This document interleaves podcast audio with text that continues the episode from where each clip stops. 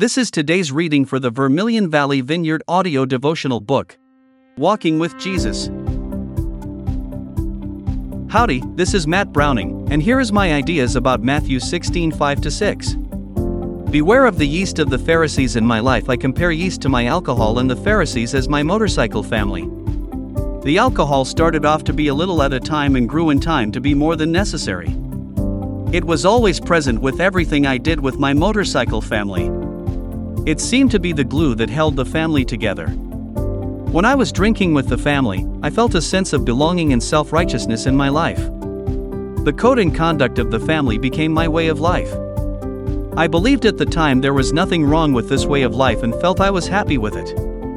Over the years of watching family members lose everything jobs, relationships, and their lives due to the drinking.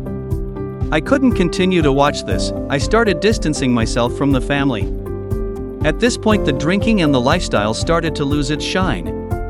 Then my wife was diagnosed with cancer. This was very hard on us.